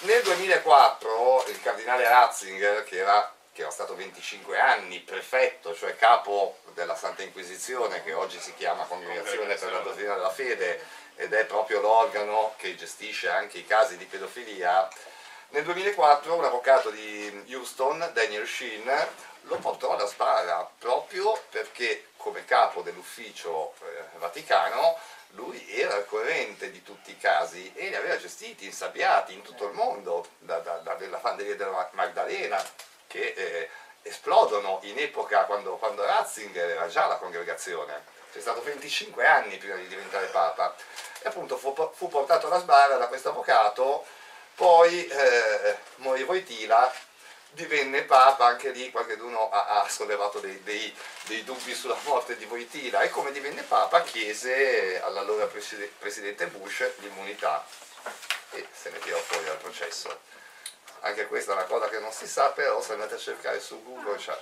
Certo, incrociando tutte queste cose, il quadro che ne, che ne deriva è abbastanza pesante, inquietante. Ma scusa, quindi le dimissioni sono in qualche maniera È legate probabile, molto probabile perché allora le dimissioni di Ratzinger, eh, al di là delle, delle- delle trame complottiste, eh, beh, eh, allora la Chiesa ha gestito un sacco di, di- di orrori, dalle lavanderie della Maddalena al genocidio dei nativi americani, che eh, furono, furono fatti in, in complicità con la Chiesa e soprattutto la seconda, quella dei nativi ehm, americani, nel 2010 lo Stato, ehm, l'Australia, eh, l'Australia, la- la- il Canada, eh, dichiarò che aveva fatto questo geno- genocidio in complicità con la Chiesa e risarcì i sopravvissuti, gli indigeni sopravvissuti. Questo, secondo alcuni, sollevò un problema tra stati che il Canada voleva dal Vaticano la metà. L'abbiamo fatto in due e adesso non so se sia una leggenda, ma in effetti è attendibile la cosa. Ratzinger, che aveva gestito in prima persona questi casi, rischiava di essere tirato direttamente in ballo dall'altro Stato in quanto capo di Stato e dicono, si dice, poi non lo sapremo mai, che le dimissioni siano dovute a, a- a questa cosa, anche a questa cosa, in effetti eh, gli anni sono quelli, eh, anche la questione della bandiera della Maddalena uscì in quegli anni lì, quindi è anche possibile eh, che, che la motivazione sia questa. Va bene. Qualcos'altro? Allora, Io volevo solo approfittare per dire che se qualcuno vuole in qualche modo sostenere l'associazione Rete l'Abuso, c'è la possibilità di tesserarsi lasciando i dati e la- il contributo e poi vi arriverà a casa la, la tessera, contributo di a partire da 20 euro. che non so quanto Se no si può fare tramite il sito, è la stessa procedura, cioè chi è già qua e non ha eh, PayPal piuttosto che cose di questo tipo. Bene, ringraziamo Francesco che, Grazie che a voi, è stato spero di veramente essere stato esauriente. molto, molto. E comprensivo anche perché io eh, faccio tante cose ma poi non sono tanto bravo a parlare. eh, No, no, esprimo- chiarissimi. parli, parli. No, no, è vero, me lo dicono tutti che sono bravo, io, eh, lei mi segue, Cristina mi segue spesso anche quando vado in tv, io finché non mi rivedo non so mai come è andata la No, ma puntata. ti abbiamo incalzato anche con delle domande. Sì, siamo sempre stati lì a chiederti, eh, chiederti, chiederti e veramente ci ha dato tante, tante delucidazioni, tante notizie, alcune cose, qualcosa avevamo già sentito, tante cose ci hanno anche un po' stupito forse. La materia è ampissima, La materia è ampissima, quindi ce ne Sì, ce ne si sarebbe. strada in continuazione. Ecco, la proposta che ti facciamo è di rivederci. Ma come no, cavolo. Intanto ci vediamo Ben e volentieri. facciamo il punto. Facciamo il punto, vediamo se nel frattempo, chissà, magari. E, e poi prendiamoci ognuno di noi che ha ascoltato queste cose, ripeto, tante già le sapevamo, però stasera abbiamo forse le idee un pochino più chiare, prendiamoci un po' l'impegno anche un po' di diffonderle, ecco, ognuno nel, nel suo ambito, voglio dire, chi è nella scuola, chi in altri contesti, perché in effetti magari queste cose si, si iniziano a sapere, eh, se non altro possiamo, ecco, e sarebbe già credo un buon risultato, evitare che qualche bambino eh, frequenti certi ambienti che sono pericolosi, tutto sommato abbiamo capito che certi ambienti sono decisamente pericolosi e quindi se possiamo evitare credo che sia meglio. Grazie a tutti. Grazie. Grazie. Ho visto che, che condividi queste notizie su Facebook e nessuno ti mette mi piace ancora. Eh, ma perché c'è Uno, è due, ma culturale, eh, Eh, ma culturale, proprio L'ita- l'italiano non- non- quando tu metti L'italiano è- io le, è cattolico per definizione, tutto però mi piace vedere che e infatti poi lo scrivo anche dico ma chissà perché metti una fotografia di un tramonto che cosa Ti- mi piace, metti no? qualcosa di interessante. metti qualcosa eh, di. Eh, importante non si vuole non lo vedo non, non mi appare Non non. Però se metti qualcosa del calcio o di cagnolini che ballano, vabbè Sì, sì, dei gattini, eh. Grazie, grazie a te per la tua testimonianza. Sì, ora devo andare a bere parte. Ti capisco. Ce l'abbiamo nella biblioteca. No, infatti ce Ce la lo compriamo. Portare via un libro, eh, però o compro un libro o mi iscrivo. Sulla Stefano, Sì, sì, sulla sì, ce l'avete all'abuso, c'è lui, salutarti? C'è il libro, pensa un po' che Eh, volevo prendere il libro e farlo autografare. anch'io e hai, e hai certamente superato Quindi un 7, preso 7. sette più Porco giù, dopo tanti anni non aveva mai dato a scuola. avevo Sette detto, mesi. Guardo per iscrizione anche sul di sito. piacere, grazie, grazie. Ciao bello. esistente. bisogna prenderlo qua Eh, buono, lo devi su, quello su. io con quella non sono capace un Prima sparisci, chiedi a lui ma io prima che sparisci, non ho capito dove. qua No, no, stasera non, sparisco da nessuna parte. No, il prossimo avevo letto. Ah, eh, vado, vado in Francia un mesetto e ritorno. io Non ho capito. Non vado in questo? Beh, se è disponibile il libro, se non è già... Non sono l'autore, ci metto la firma. Ma come vuoi? Va benissimo. Poi questo lo prendo, se lo prendo, ma mi Lo prendo. Ma volta da me, Ma mi muore, cioè. tema adesso dicono e di Ah, firma, scrivo? Eh, dicevo, però mano, una foto, è pubblicabile, girabile. Cioè, fai una foto? Ah, ma direttamente da lì? Vado a No, No, io, no, no, ma anche, sì, sì, ma anche con, con quello che vuoi, per me, io dicevo per me. Devo, mettere qua No, no, arrivo, arrivo. No, adesso non sbagliato Allora, sono. Non riesco a vedere. Ah, ah, ah, grazie, grazie. No, no, me l'ho fatto anch'io. Ci sono... Lui è il socio di disco. Eh, Quindi Mica Rocco piacere. eh. Ok, guardo con questa, però vai. Ti mando per la Le facciamo. Sì, volentieri. Sperando Benissimo, grazie che tu occasione, poi di- E anche tu mettiamo un po' di roba su Facebook. Seguito da Genova, a Genova e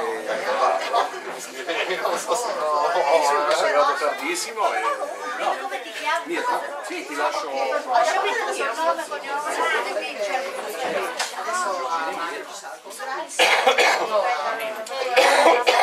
se da giro non ci passi, intanto ci passerai. Ma passo, poco che porto la macchina, eh, però non passo perché ho le vocate. Ho le vocate, due vocate, Genova, se sono mani pure, a sentito sforza ci passo. Intanto io la metto. Diceva che loro che loro Grazie per quello. Sono... Ah, bello! non, vedo una eh, qua si vede il mio profilo eh, questo stupido Alessandro Francesco